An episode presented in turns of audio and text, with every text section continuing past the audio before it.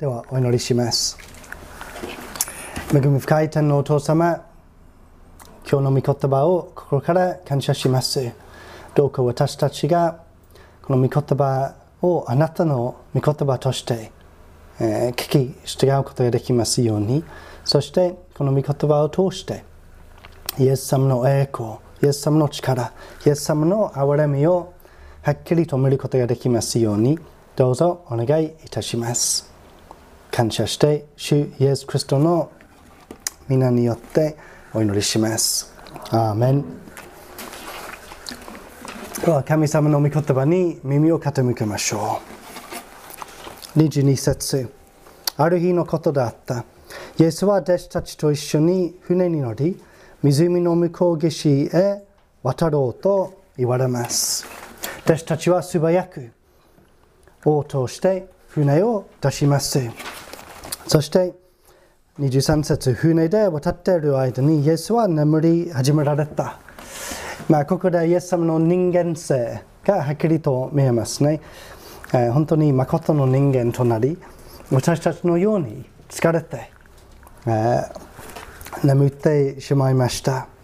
イエス様は本当に私たちの弱さを理解し共感しまた私たちの弱さの真ん中に共におられるお方です。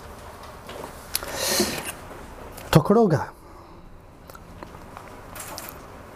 トップが湖に吹き下ろしてきたので体は水をかぶって危険になった。周囲周囲を山で囲まれているガリラヤ湖では時々激しいあのトップが吹き下ろし湖面の船を下から上に突き上げて転覆させるという、まあ、実行が起こすを起こすのです。この激しい風、とんでもない大きな波にもてあそばれている船の中で経験のある頑強な漁師も入っている弟子たちは生きる望みさえ失うほどです。皆さんは何を恐れているのでしょうかイエス様が眠っている何もしていないと感じる時もあるかもしれません。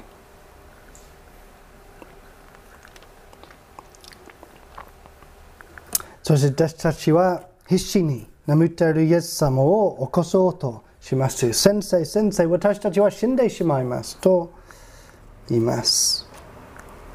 イエス様は恐ろしい嵐の中でも平気です。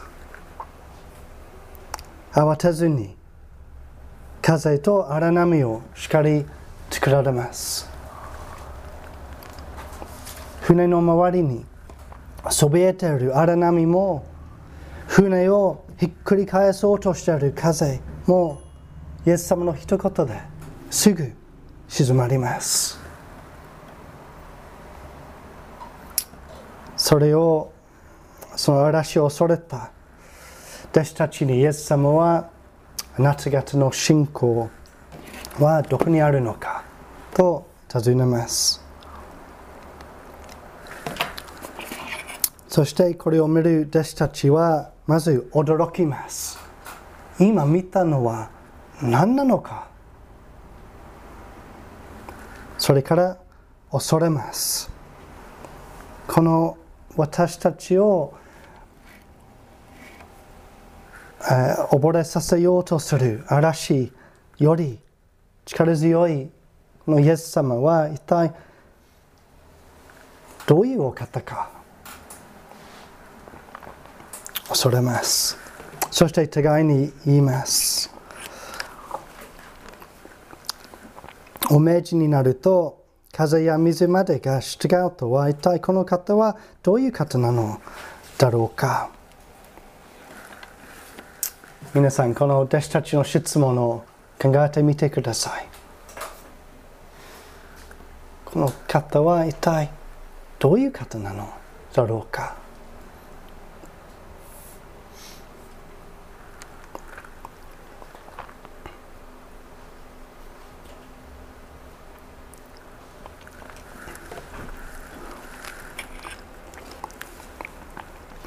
26節こうして彼らは船でガリラへの反対側にあるゲラサ,、えー、ゲラサ人の地に着いたとあります。あの22節でこの湖を渡ろうとしたのはと言ったのはイエス様ですね。つまり26節でイエス様の意図通りにご計画通りにことが進んだえというわけですね。やっぱり嵐があってもイエス様のご計画をえ変えたりえ止めたりするものはありません。そしてゲラサ、えー、というところに、えー、つきます。このゲラサは、ゲラサゲラゲラサはあの住民の大半は違法人だった町です。ここでも恐ろしいことがイエス様と弟子たちを待っていました。27節イエスが陸に上げられると、その町の者で悪霊に疲れている男がイエスを迎えた。彼は長い間、服を身につけず、家に住まないで墓場に住んでいた。じゃあ29節の後半。えー、汚れた霊はこの人を何回も捉えていた。それで彼は鎖と、えー、足かせでつながれて監視されていたが、それそれらを断ち切っては悪霊によって荒野に駆り立てられていた。この人の様子を、考えてみてください。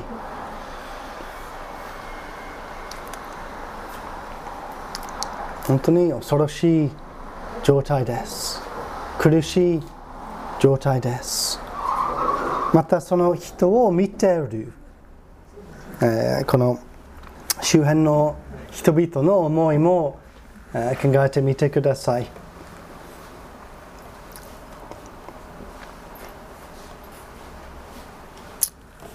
29節イエスが汚れた霊にこの人から出ていくように命じられたとあります。船をもた遊ぶ風や水に命じるとそれらがすぐ従うイエス様ですけれども人をもた遊ぶ悪霊に命じるとどうなるのでしょうか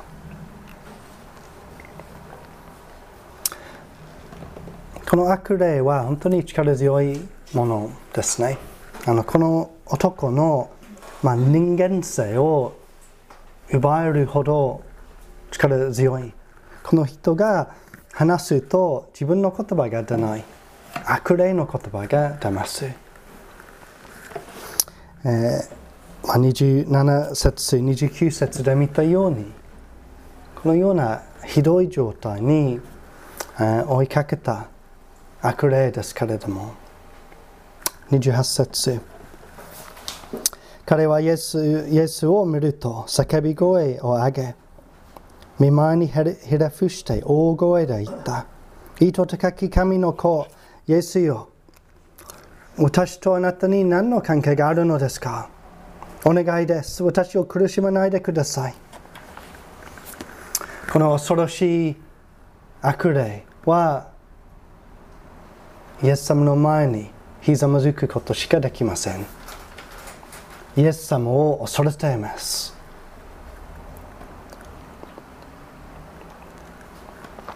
30節イエスがお前の名は何かとお尋ねになると彼はレギオンですと答えたこのレギオンはローマ帝国帝国の人軍団の意味し新約時代は歩兵6000人とそれに付属するあの騎兵隊より構成されている軍団ですけれども本当に大勢の悪霊がこの人を苦しめていますしかし大勢がいてもイエス様の前に全く無力です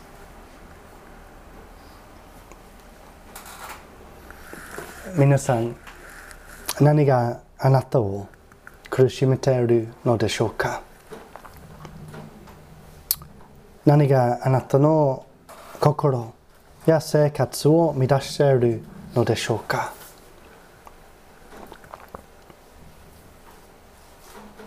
それが大きなものであっても多くあってもイエス様の御前に全く無力のものです。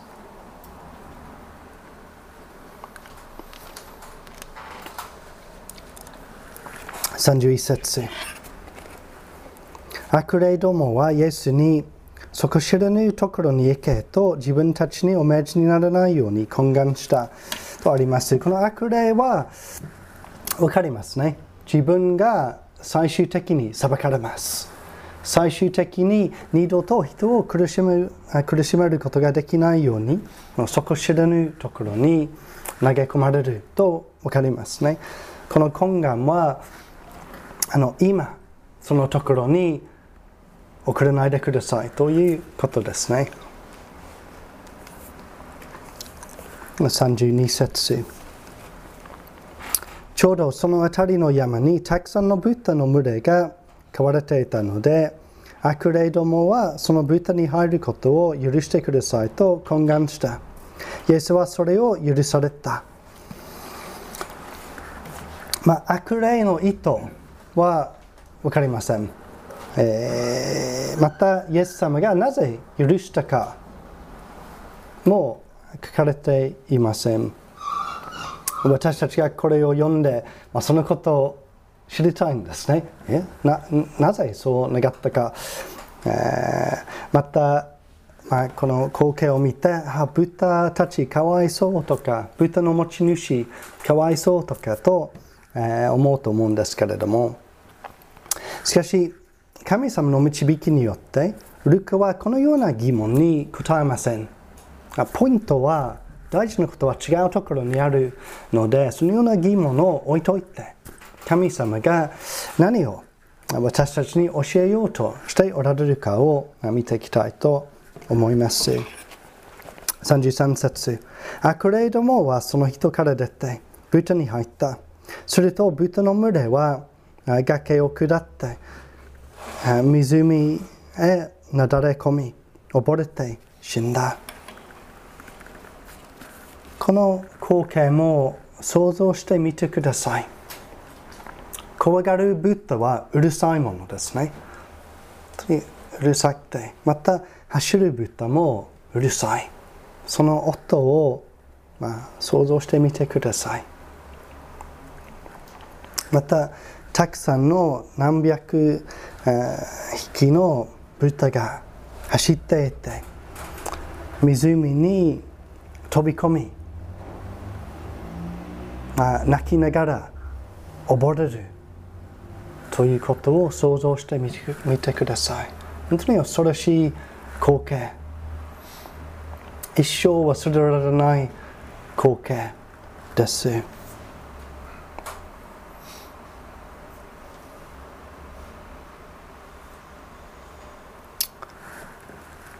悪霊の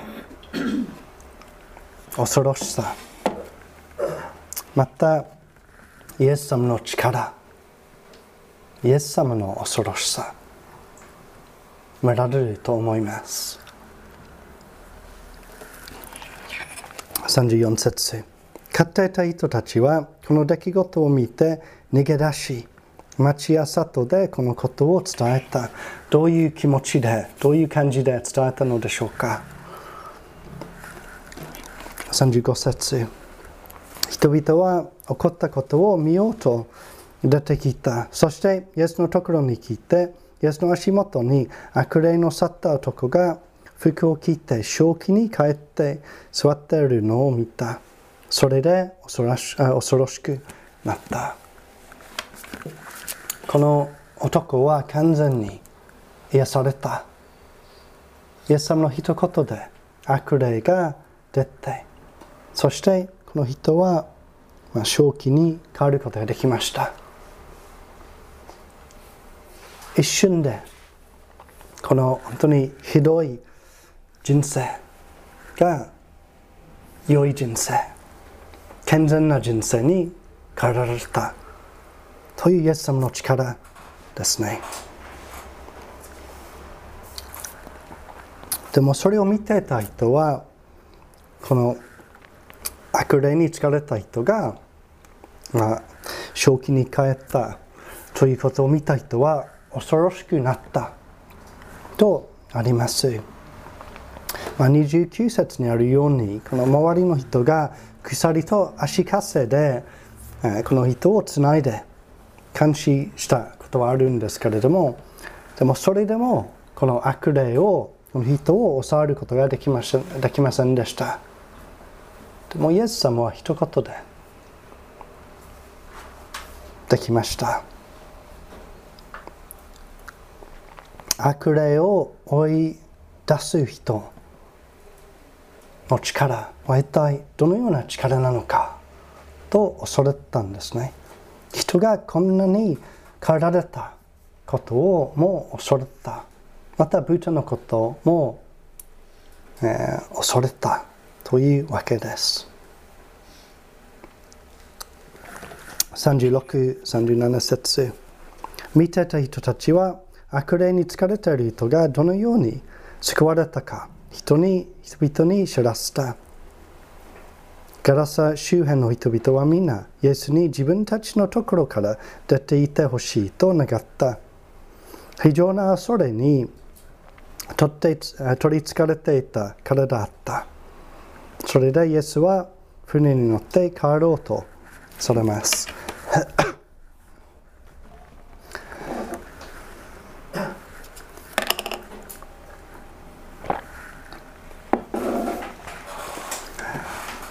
見た人は幅広く知らせようとします。あ、やっぱりこのようなことを見るとあの誰かに伝えますね。しかしこの力について聞くとこの力を見ると神様の力を見るといや私たちにはこの力はいらないと結論してしまうんですね。権威と力ある神様を崇めようとしないでむしろ出ていてくださいと願います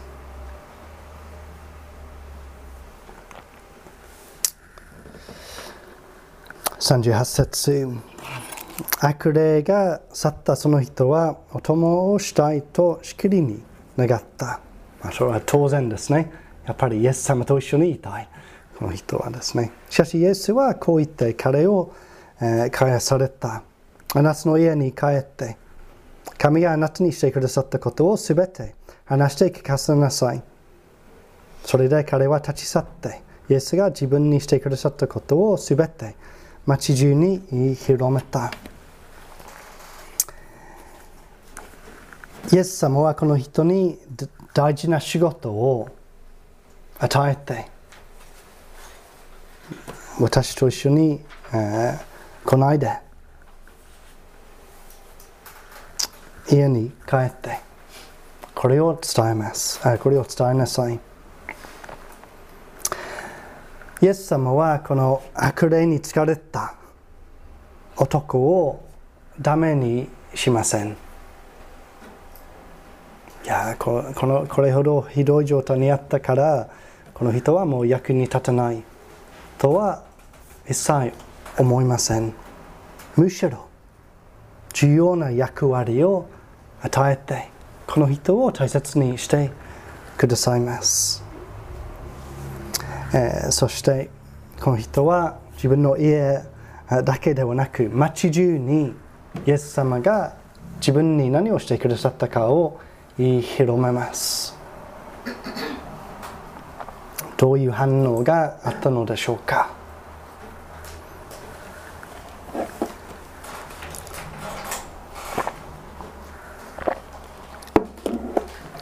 まあ、一応それはあの今日の歌詞の出来事ですけれどもちょっと最後にまとめていきたいと思います。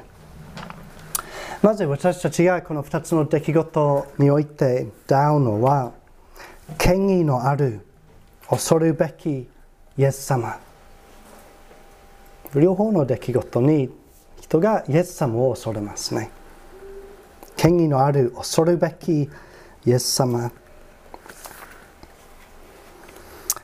この世界にさまざまな恐ろしい物理的な力、まあ、自然災害などがあります、えー、最近、まあ、この日本で地震がちょっと多い状態ですけれども、まあ、日本に住んでいるとその、まあ、自然の力物理的な力が分かりますね、えー、このようなことが人を人間を脅かしていますけれどもイエス様にはこの自然世界あるいは物理的な力を命じる権威と力があります。また悪霊や悪魔や悪霊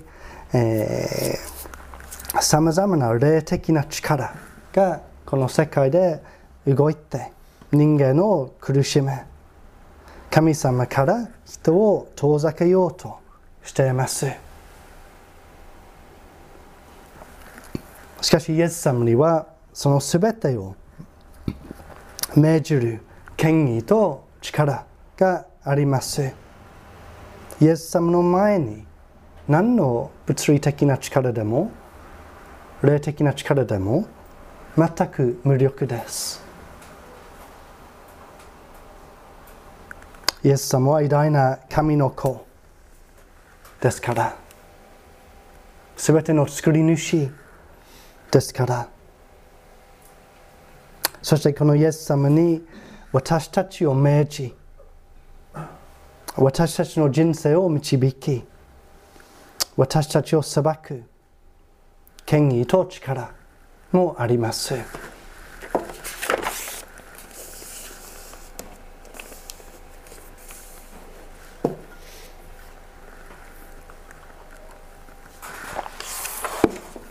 権威のある恐るべきイエス様に出会います。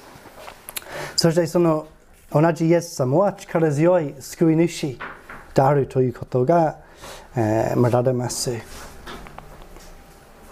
嵐の中で溺れ死にそうな恐怖に襲われた弟子たちをまた長く大勢の悪霊に苛まれた男をイエス様は憐れみ救い出してくださいます皆さんは今何にもてもて遊ばれたり圧倒されたり苦しめられたりしているのでしょうか？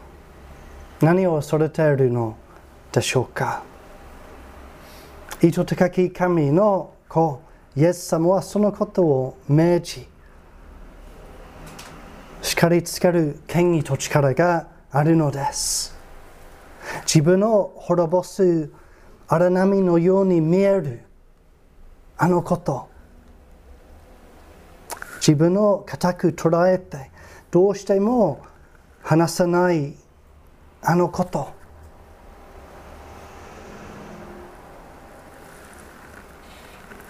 イエス様の前に完全に無力です。イエス様は一言だけでそのことを従わせることができます。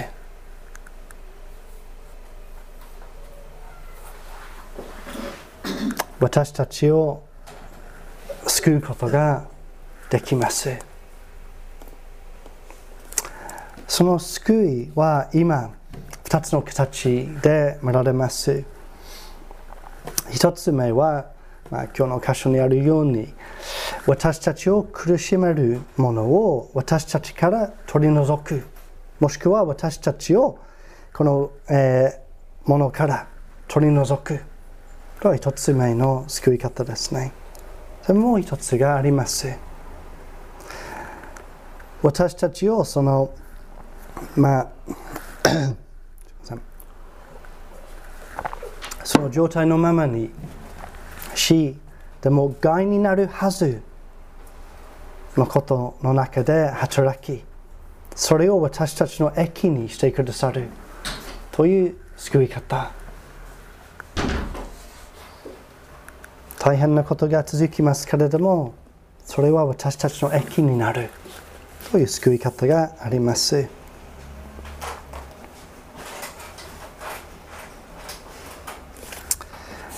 27節から39節までの男のように大勢の悪霊に疲れなくても疲れていなくても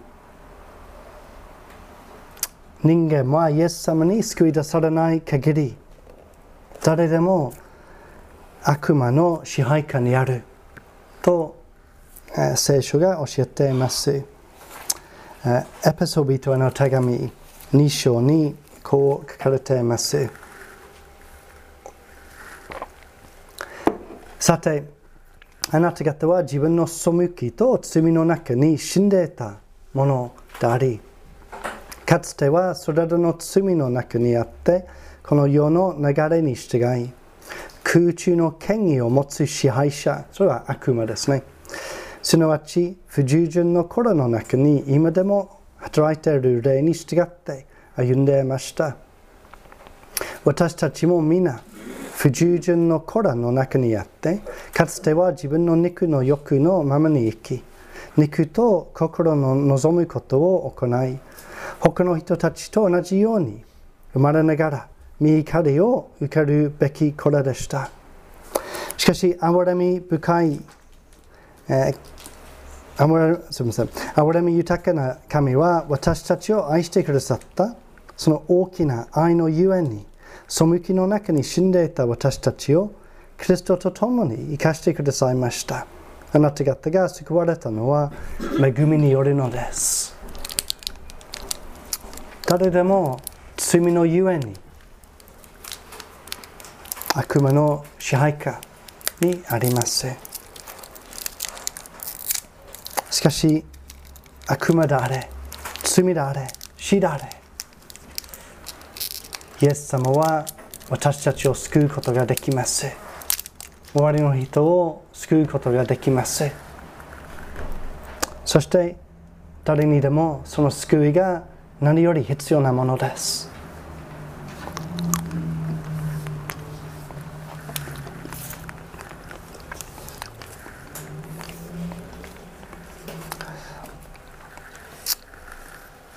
そして救われないとしたら、イエス様の憐れみを伝けないとしたら、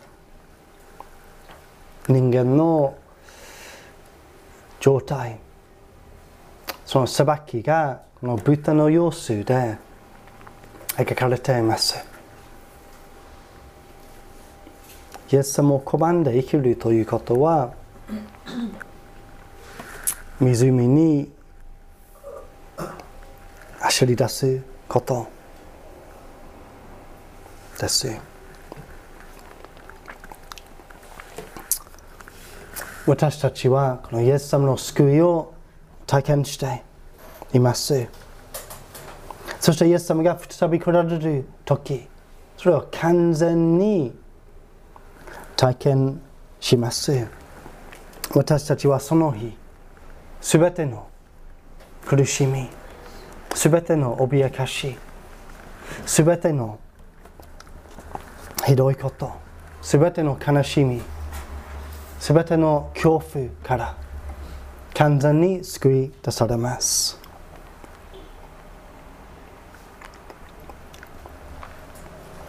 先ほども触れたんですけれども、私たちがイエス様を、人がイエス様を拒むと、救い主は他にいません。このギャラサの町の人の多くはイエス様の力を見て私たちはそのこの神の権威と力の下にいたくないと結論します。イエス様を自分の救い主として拒みます。出ていかない出て行って私たちはもうあなたがあなたと関わりたくない。人生を変えてほしくない自分の人生をコントロールしたいそれは恐ろしいことです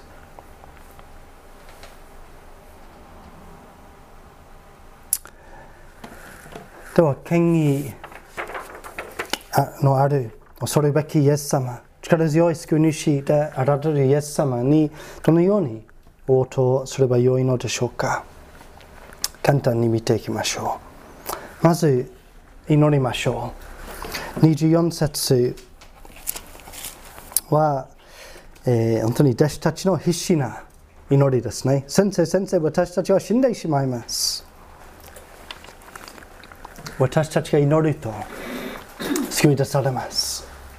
祈ると祝福されます。逆に言えば祈らないとたくさんの祝福を逃してしまいます。祈りましょう。そして25節、えー、を、まあ、見てみると信じること信仰することが大事な応答だと分かります。私たちの恐怖と慌てパニックパニックはある意味で当然ですね。自分が溺れ死ぬんじゃないかという状態にあったからです。しかし彼らは今まで見ていたこと経験していたことイエス様の力と恵みをもし覚えたら彼らはイエス様を信頼して大変な中でも全てをイエス様に委ねて安心できました詩編46の3節にこうありあすみません1節から3節にこう書かれています神は我らの酒どころまた力苦しむ時そこにある強い助け。それゆえ我らは恐れない。たとえ地が変わり、山々が揺れ、海のただ中に移るとも、たとえその水が立ち騒ぎ、泡立っても、その水かさが増し、山々が揺れ動いても、私たちは神様をイエス様を自分の酒どころとして心より信じているのなら自然災害の中でも大変な中でも恐れる必要はありません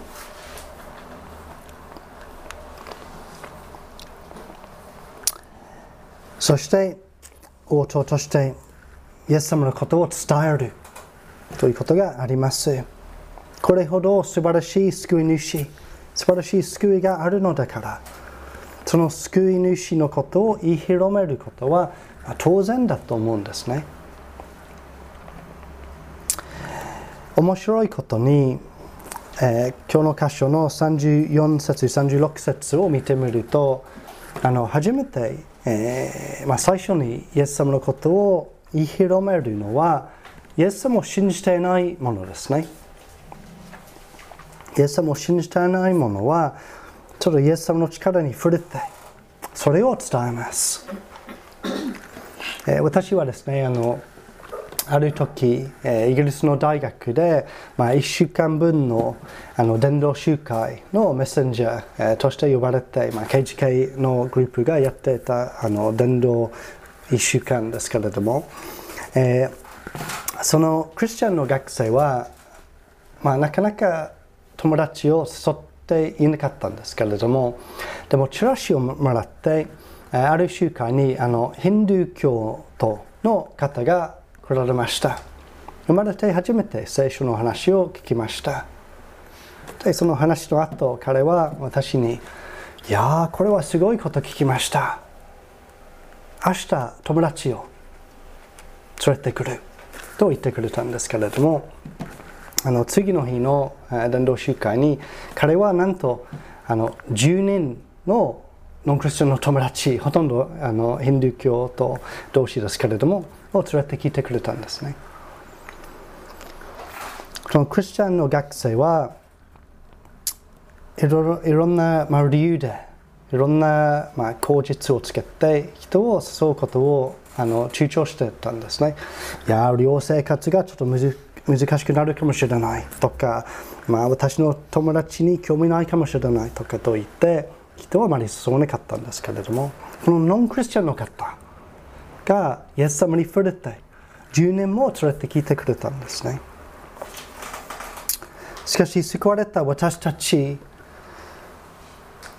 神様の恵みと力を日々体験している私たちにイエス様のことを広める、えー、理由がもっと強いではないかと思います。ノンクリスチャンでさえ話しているのなら私たちはあのあまして、えーまあ、ますます伝えるべきではないかと思います。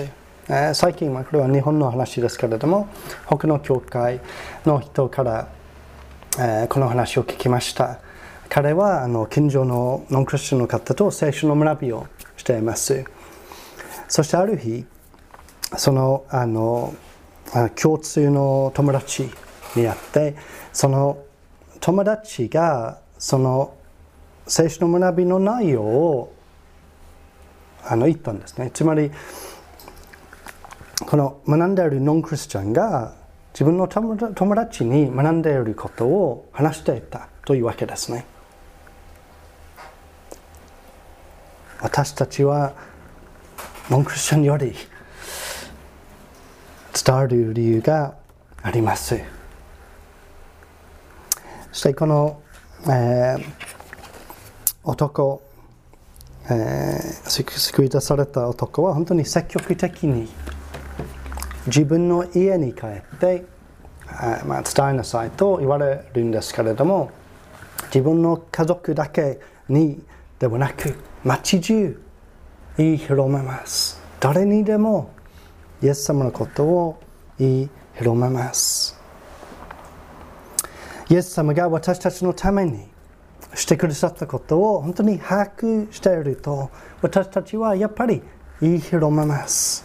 イエス様の権威力、憐れみを見ていると、やっぱり言い広めます。すべての人が救われる、すべての人に救われる必要があると覚えると、そしてその救われない状態の恐ろしさを覚えると、私たちはやっぱり言い広めます。逆に言えば、私たちがあまりイエス様のことを言い広めようとしていないとしたら、それは私たちがイエス様の恵みと力を忘れたからかもしれません。自分意識していないからかもしれません。過論しているからかもしれません。十分把握してしていないからかもしれません。